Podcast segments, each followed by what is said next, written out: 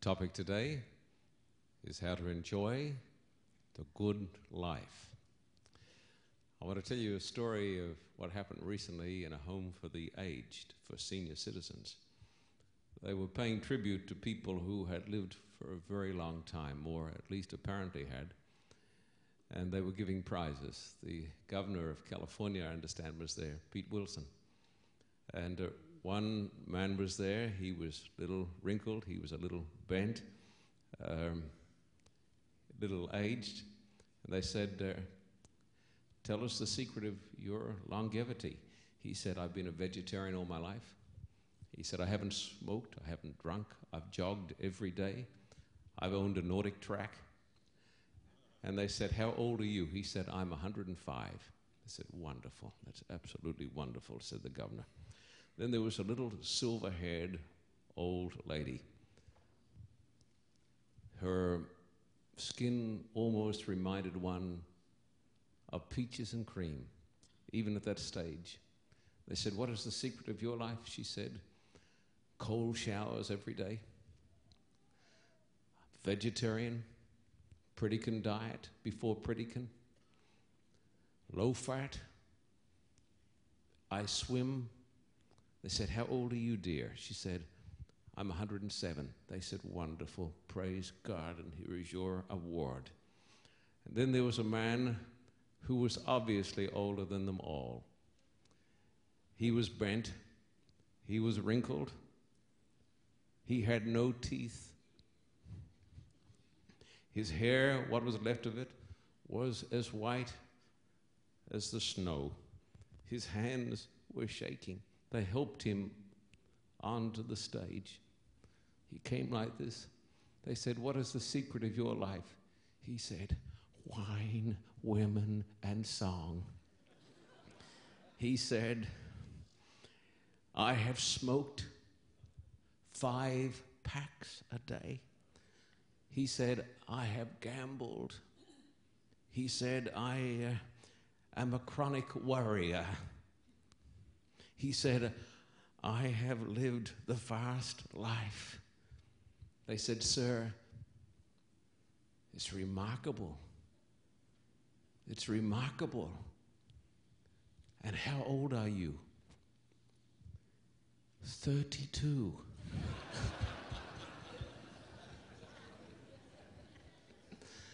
There's a text in the Bible that says, You get what you give. I want you to take your Bible and turn over here to the book of Galatians, chapter 6 and verse 7. Did you like that one, folks? Mm-hmm. That is the fourth joke I've told in this church eight years. Galatians chapter 6 and verse 7. Beverly almost stole it from me, but I hung on to it. Galatians chapter 6 and verse 7, the Bible says, Do not be deceived.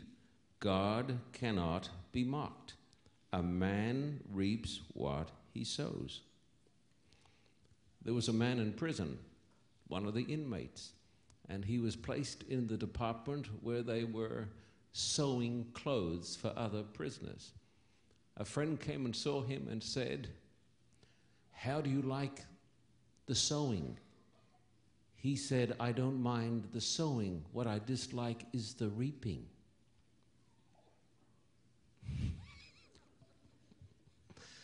Think about it. he was sowing, but he said, I don't mind the sowing. What I dislike is the reaping. And every person, whether he's in prison, or whether he walks the streets, or whether here in church, is sowing and reaping. If we sow, I know a little bit about farming, not a lot, but I know this. If you sow wheat, you get wheat. If you sow corn, you don't get wheat, you get corn. If you sow love, you get love. If you sow hate, you get hate. And if you sow life, you get life. If you keep the eternal laws of God, you're going to live the good life. I want you to come to the words of Jesus in John chapter 10 and verse 10, dear hearts. John chapter 10 and verse 10, where Jesus talks about his ministry. Jesus said in John chapter 10 and verse 10, The thief comes only to steal and kill and destroy. I have come that they may have life and have it to the full. And today I want to talk to you about the full life. I want to tell you today how you can be happier than you thought possible. I want you to notice right now the blackboard. I did a little bit of blackboard work before the service started today. And this river here, as you can see, is the river of life that contains the unlimited power of God the Creator. But in this river of life, there is a dam of damnation. There is a dam of doom. It is a dam of death. And it stops the river of life. And many of us have dams like these in our lives to a greater or a lesser degree. I want you to notice some of the building blocks that you and I place there in that river, this dam. There is one which is called anger. There is another building block which is unresolved, unnecessary sorrow. This is a dreadful one. It causes all sorts of diseases, hate, and selfishness. And then there is fear, which is closely allied to worry. Then there is grief that seems to have no solving grief and guilt and frustration and unforgiving spirit and depression.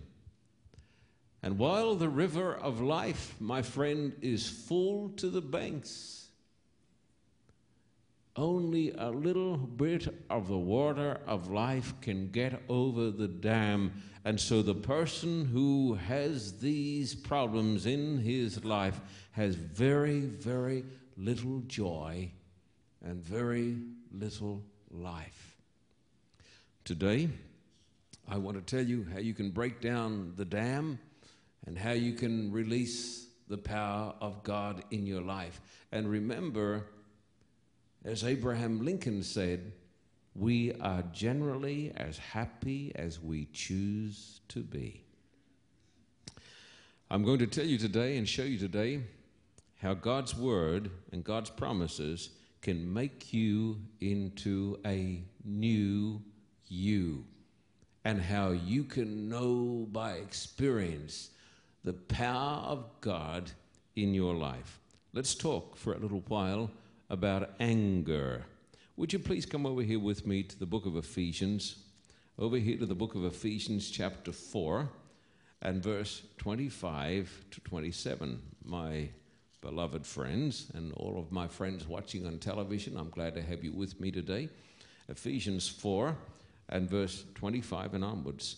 The Bible says, Therefore, each of you must put off falsehood and speak truthfully to his neighbor for we are all members of one body. In your anger, do not sin. Do not let the sun go down while you are still angry, and do not give the devil a foothold.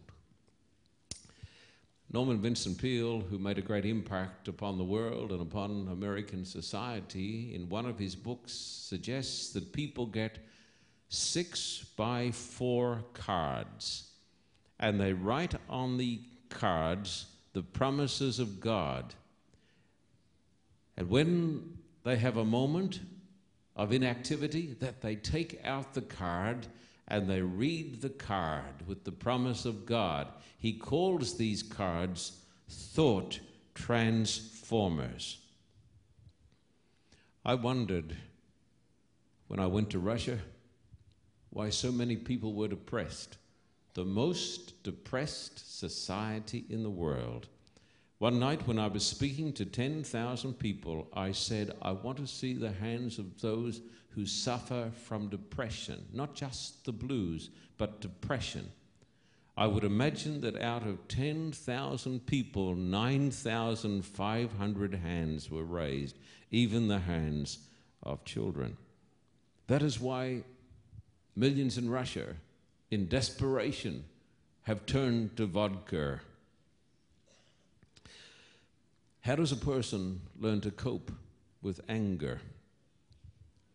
The first church Beverly and I went to was a church in the outback of Australia in the town of Broken Hill.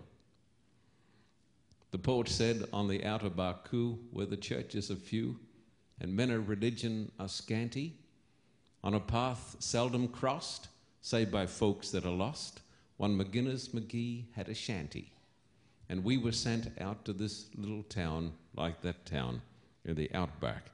It is a town that is hundreds and hundreds of miles from any other city. We traveled there on a train that they call the Silver City Comet. It went so very, very fast. And as we left the eastern coast behind, soon we were into the sand dunes, like in the Sahara Desert, great sand dunes. And then we would come upon hundreds of miles of spinifex and other little tree. Well, there no, there were no trees, but little bushes that survived the arid conditions of the outback. And in summer, it would get so hot, worse than Texas. 110, 115 degrees, and dust storms.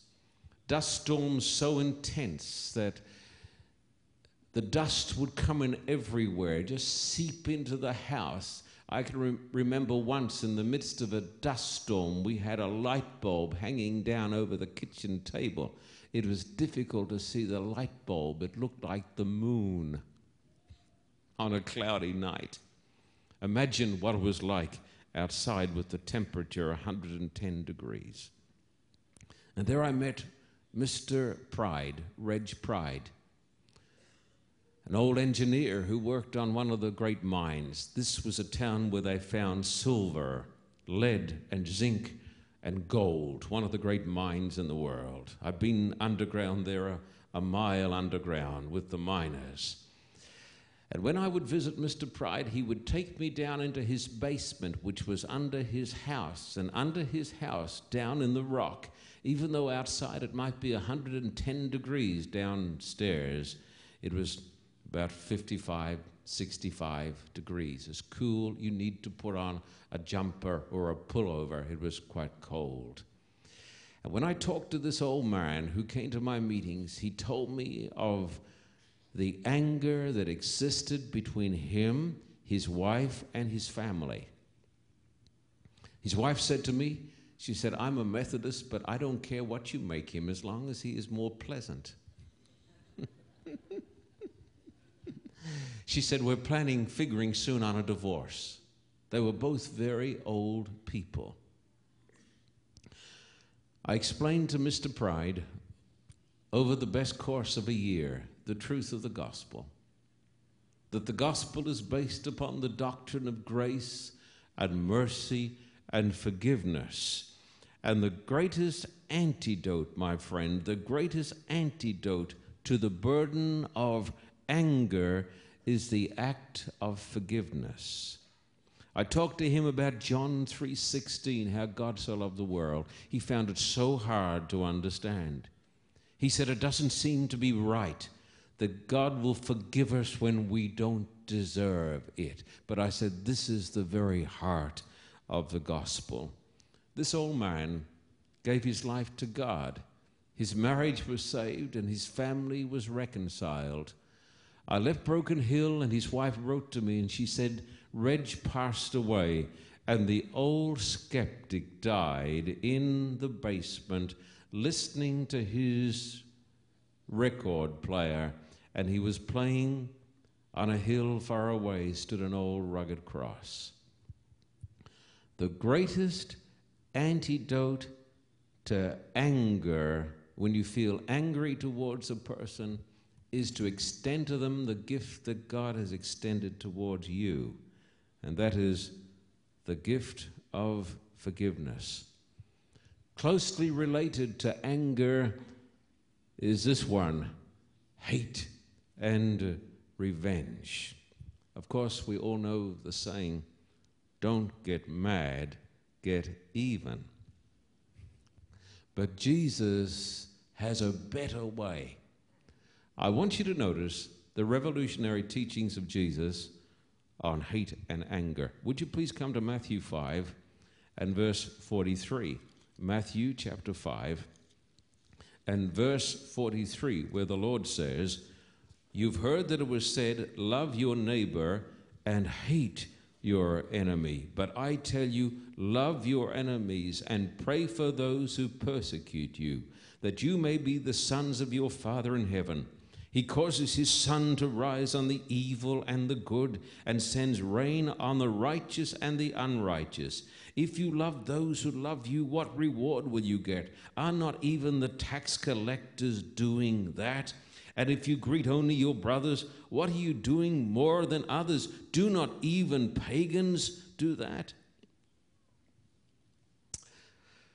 Hate. When you look around this world today, you see so much hate.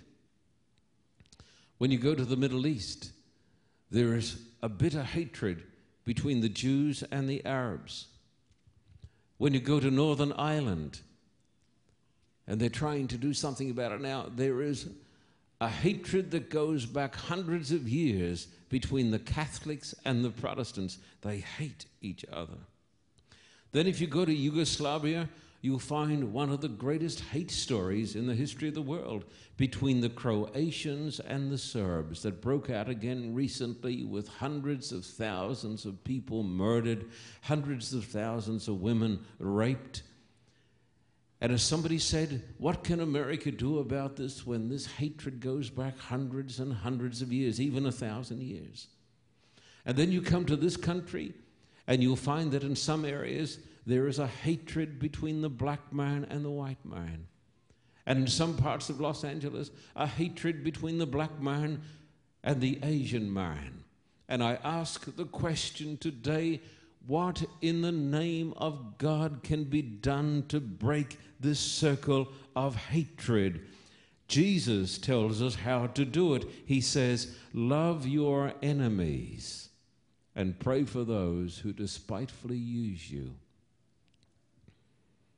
Jesus said, Love them as I love you, and pray for them.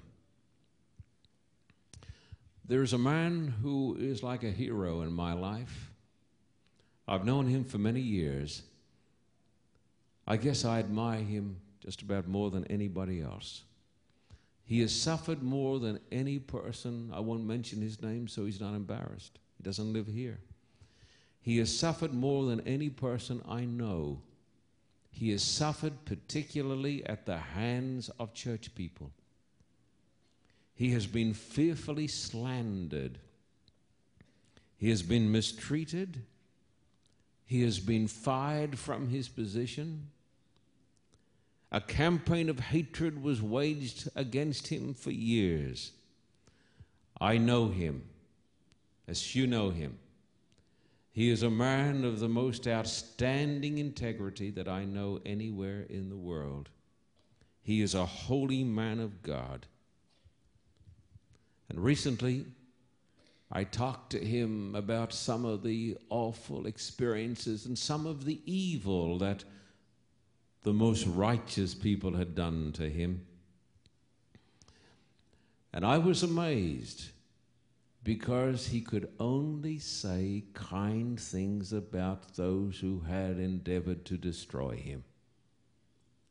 He never said one single wor- word of criticism, not one word.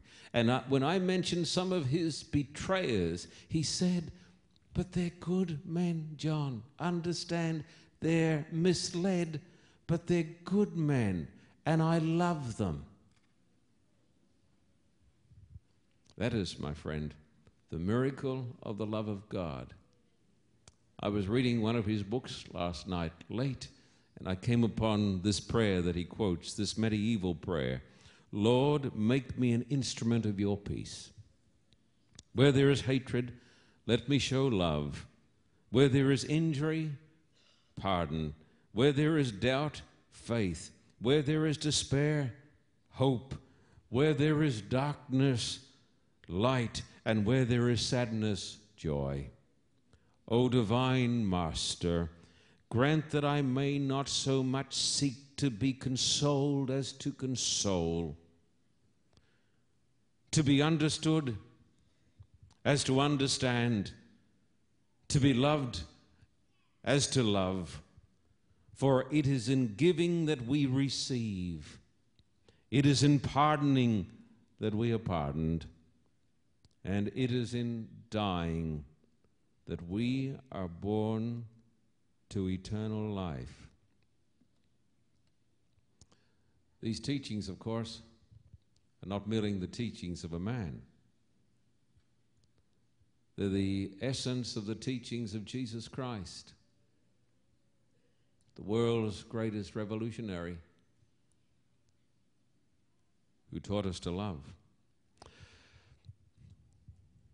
Then there's grief.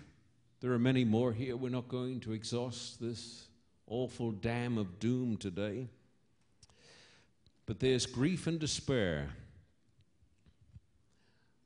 Last Monday, uh, Shondor and some other members of my team were asked to go to the hospital because a lady who once followed the Lord was in that hospital and she was dying of cirrhosis of the liver. Hadn't been to church for a long time. She didn't have a pastor, so they asked me to come. Shondor Karakas, who is the elder of our church, the first elder of our church, is related to that lady who'd given up on God, apparently. And he went there before I got there and ministered to her from the scriptures and told her the old, old story that God so loved the world that he gave his only Son, so that whoever believes in him shall not perish. And there came a ray of light in her heart for many, many years. She had been brought up in the church, but she'd given up on it. And maybe the church had given up on her. When I went on Monday, her blood pressure had dropped to 70 over 11, and her system was closing down. Shadows were falling, and death's night was coming. She was conscious, and I read her the promises of Scripture. I read to her how God's going to make all things new, and that it doesn't depend upon our righteousness. But there was another man who, in his last moments, said, Lord, remember me. And he said, I will. And I prayed with her, and a little later she died. But she didn't go out in darkness. Somebody said, I don't want to go home in the dark. Turn the lights on and she went home in the light. I buried her last Thursday, and to a congregation which was largely unbelieving, I could tell. I told them the story of Lazarus, how he was raised from the dead, how Jesus said, Our friend Lazarus is sleeping, but I'm going there to wake him up. And then I read of Mary's encounter and the encounter of Martha with Jesus. Why weren't you there, Lord? If you'd come, he wouldn't have died. And then Jesus said, I am the resurrection and the life. He who believes in me, even though he dies, yet he will live. Do you believe this? He said. And then the Bible says he came to the tomb and a great stone was upon it, and he said, Roll away the stone. And then he lifted up his eyes to his father and said, Father, I know that you've heard me. But I say these things because of the people who stand near me. That he said in a loud voice, Lazarus, come forth. And he that was dead came forth, bound hand and foot with grave clothes. And the Lord said, Loose him and let him go. I said to the people, This lady, because she turned to Christ in penitence, is going to be with Jesus in paradise. I tell you, my friend, what a message, what a hope. And then on Wednesday night, we had a great night on Wednesday night. Some of my friends and I went to Alice Stone's home and we had a party with God. And while we were there, we sang some songs around the piano. There's nothing better than singing with a bunch of your friends around a big piano. And we stood there and we sang for a long, long time. Elder Matiko entertained us with some songs from Russia, and we just had a good time praising the Lord. And my mind went back to some months ago, more than a year ago, when Igor, my Russian translator, was with me in that home. And Igor sat down one evening at that grand piano in Bob and Alice's home, and he played some old melodies. And he sang with his big, rich Russian baritone. As only Igor can sing, God bless him. And standing beside Igor as he was singing was Bob Stone playing the double bass. He used to sit right here in church what a church member. His face was always shining with glory. It didn't matter how bad the preacher was that day. Bob just loved it. And as I would preach, he would often cry. Never would he say a negative word. Alice misses him tremendously. Alice, you're going to see Bob again. Mm-hmm. And he's going to be the young Bob and, and you're going to be a young Alice. and when we see him again, folks, he's going to be playing a double bass in the great chorus up in, in heaven. Listen, if you believe truly in Christ, the grief can go. Of course, there's grief. Of course, Alice is grieving. She's going to grieve. But the Bible says, we sorrow not as others that have no hope. I've taken funerals in Australia where we've had people from the Solomon Islands there. I had five churches one year, and two of those churches were the fuzzy wuzzy angels from the Solomon Islands who befriended our soldiers in the Second World War. And they come from a pagan cannibalistic society. 70, 80 years ago, they ate their enemies. And I had two congregations of them, the finest people in the world. One of their elders was Clary Panola, who had the face of an angel. As the poet said of the fuzzy wuzzy angels of the Owen Stanley track, the look upon their faces makes you think that Christ was black bringing back the wounded soldiers just as steady as a hearse. And when I would take a, a, funeral service for my black brothers from the Solomon Islands, once upon a time, during their services in their heathen state, they would wail. They would wail. And I've heard the heathen wail, but not in my churches, because we've got nothing to wail about. We have a blessed, wonderful hope. Are you a person who worries? Do you fear in your life? These are some of the most destructive emotions that are known to the human race. If you take the promises of God and read those promises, even if you are a chronic worrier, you'll become instead God's warrior. Jesus, on one occasion, said, Fear not, little flock, it is your Father's good pleasure to give you the kingdom. Last night I took my Strong's Concordance and I looked up fear, pages on fear. Our hearts are naturally filled with fear. Jesus said, Let not your hearts be troubled. You believe in God, believe also in me. My favorite psalm, and yours too, I'm sure, is Psalm 23, where David says, Even though I walk through the valley of the shadow of death, I will fear no evil, for you are with me. Listen, if you take the promises of God and let them fill your heart, you will not be filled with fear.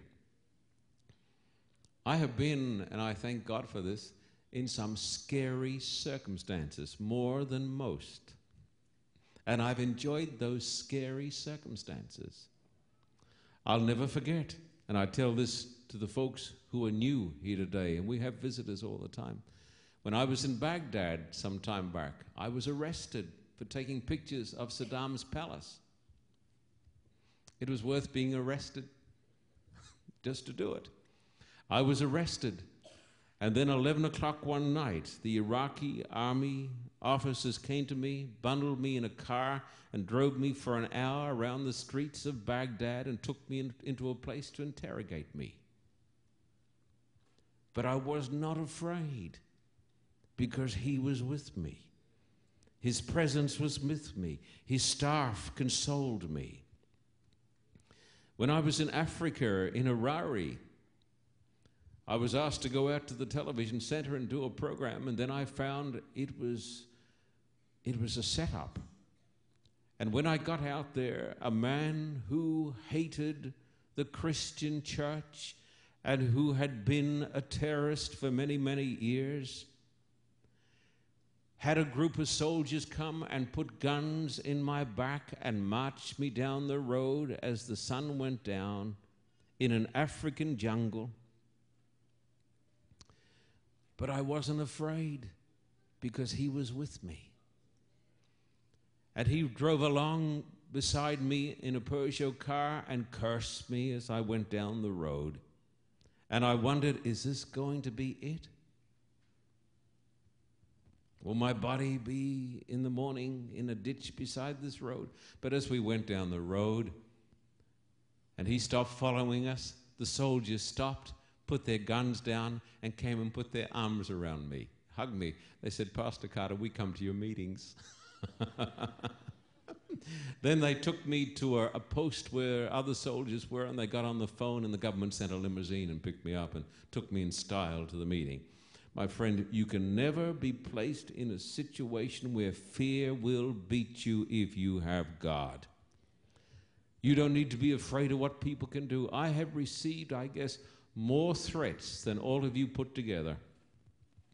And I still get threats. I still get them. But my friend, though I walk through the valley of the shadow of death, I will fear no evil. Whatever is confronting you today, my friend, you need fear no evil when God is with you, I tell you. I had a young doctor call me a little while back because she's been going through a terrible time of trouble. She cried over the phone. I said to her, My beloved sister, I want you to do something. You prescribe pills, I'm going to prescribe promises. And my promises are better than your pills. They must be better, or else your pills would be working, wouldn't they? And they're not. I said, when we get off the phone, I want you to do this. Go get your Bible and turn to the book of Hebrews and read Hebrews 11, where it tells us the mighty things that God has done for people when they have faith. Listen to me. I don't care who has it in for you, who is out to get you, who wants to destroy you, who wants to harass you. If God be for us, who can be against us, I ask you. My friend, let the anger go, let the sorrow go, let the hate go, let the fear go, let the worry go, let the grief go. And I tell you, my friend, let the guilt go. Let the guilt go. What am I talking about? There's nothing worse than a guilty conscience. When a person, it must be a terrible thing, when you lie down at night, to think that if you died that night, you'd wake up in the second resurrection. There's nothing worse than a nagging, guilty conscience. But you know, there's hope for you and me because there's nobody too bad for the forgiving grace of God. I want to show you a story in the Bible about the worst man who ever lived. The worst man who ever lived. Would you come over here to 1 Kings 21? This is almost too good to believe, my friend, but we're going to read it just the same. 1 Kings 21. You know who this man is? This is Ahab. At least up to that time, there was no man worse than Ahab. 1 Kings 21, verse 25. 1 Kings 21, 25. Please notice it in your Bibles. Here we go. There was never a man like Ahab who sold himself to do evil in the eyes of the Lord, urged on by Jezebel, his wife. So he was bad but the Bible says he had a bad wife. Behind every good man, there's a good woman. And maybe behind every bad man, there may be a lady who's not quite so good as she ought to be. This was true with Ahab. There was never a man like Ahab who sold himself to do evil in the eyes of the Lord, urged on by Jezebel, his wife. He behaved in the vilest manner by going after idols, like the Amorites the Lord drove out before Israel. When Ahab heard these things, these words, he tore his clothes, put on sackcloth, and fasted. He lay in sackcloth and went around meekly. Then the word of the Lord came to Elijah the Tishbite. Have you noticed how Ahab has humbled himself before me? Because he has humbled himself, I will not bring this disaster in his day, but I will bring it on his house in the days of his son. Now, if God, my friend, had turned away the disaster, it's because God had done something. You know what God had done? God had forgiven him. He was the worst man in the history of Israel. If ever a man, my friend, should have had a guilty conscience, it was Ahab. He was the biggest sinner in the history of the world. There was no person like him. And the Bible says that the prophet came to him and said, You're the man. And the Bible says the word of God got into Ahab's heart and he repented of his sin. And the Bible says God forgave him. Listen, if God can forgive Ahab, is there hope for you? Is there hope for me? I want you to think of the worst person that you know. If that person will hear the word of God and repent and go softly, there's mercy. The news for you today, my friend, there's forgiveness for every one of our sins if we come to Christ in repentance. My heart was thrilled as I watched on uh, CNN some weeks back and I saw that lady who had become a born again Christian over there in Texas, and she was about to be executed by lethal injection. You know the woman. When she was a girl, high on drugs, she committed a terrible crime. She committed murder. And they appealed to the governor, and the governor said the law must take its place. You see, my friend, a person can be forgiven, but forgiveness does not always stop the consequences. Remember this. There's a price to be paid for sin. Thank God that on the cross Jesus paid it for us. But the message came to that woman and she gave her life to God. As I watched her on television, I was impressed by the glory I saw in her face. She went to the execution chamber, but she's going to be with Christ in paradise because she died with amazing grace. Amazing grace. We're here today not to talk about grace, we're here today to talk about amazing grace. How sweet the sound that saved a wretch like me and you. Do you ever suffer from this? Mm-hmm. Thrust. Hmm? I don't even like the word. Frustration. Does anybody here suffer from frustration? Do you sometimes wonder why so many things go wrong? And you've got a plan, and you're working hard, and you're praying hard, and you're doing all you can, and doors are closing? Frustration saps the energy. I want you to come here to a text. Come over here to Romans chapter 8. Romans chapter 8 and verse 28, dear friend. A beautiful text.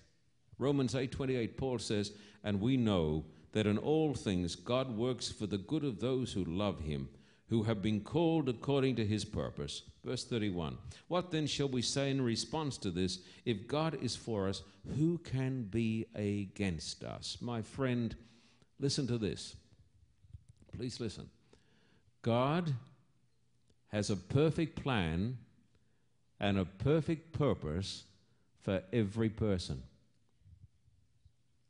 Whatever happens to us in this life, if we are in the will of God, is working for our good. For those who are new here in this church, let me tell you something. We ran a large series of meetings at the Shrine Auditorium in 1990. I won't go into the details of the problems. But we could not find a place to take the new members. Every door was closed. And therefore, we came to this building.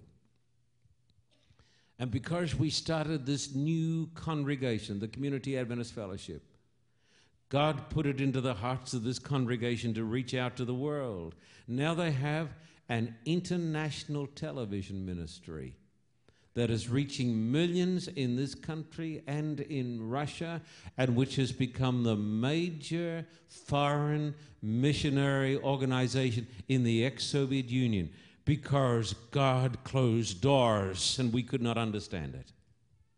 You see, God has a bigger plan than ours.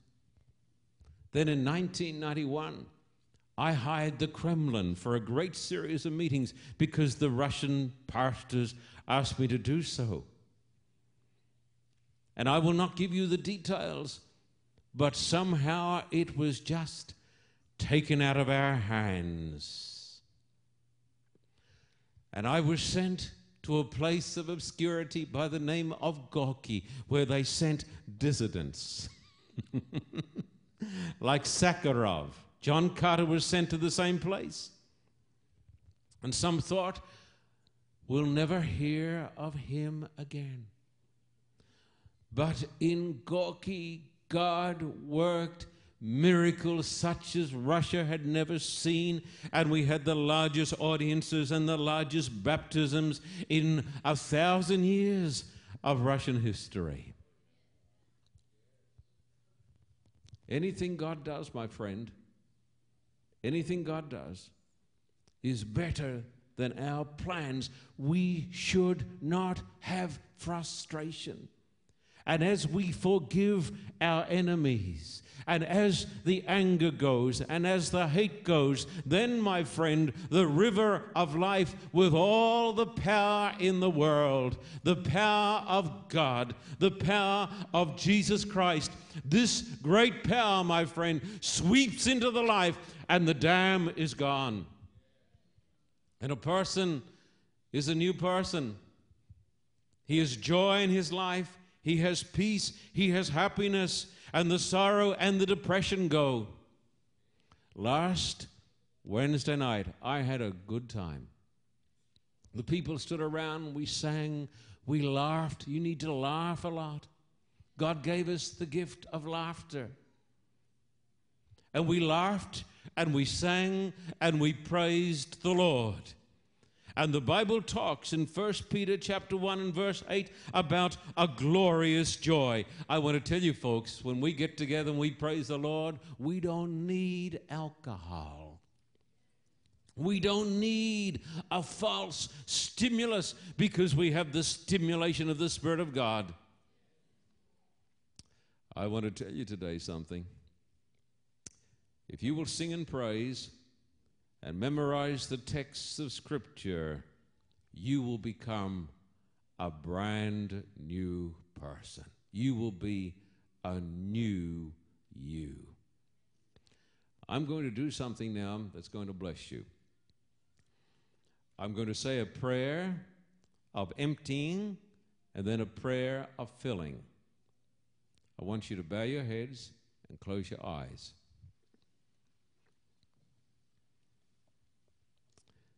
And I want you to repeat this prayer after me. Dear God, today I open my heart to you. Take out of my heart hate, anger, resentment, an unforgiving spirit, despair, fear, frustration, and sorrow. Now fill my heart with love, forgiveness, hope, faith, peace, joy, power to cope, and the life more abundant. Thank you for hearing my prayer this day. I rejoice in this new abundant life. And I thank you in Jesus' name. Amen.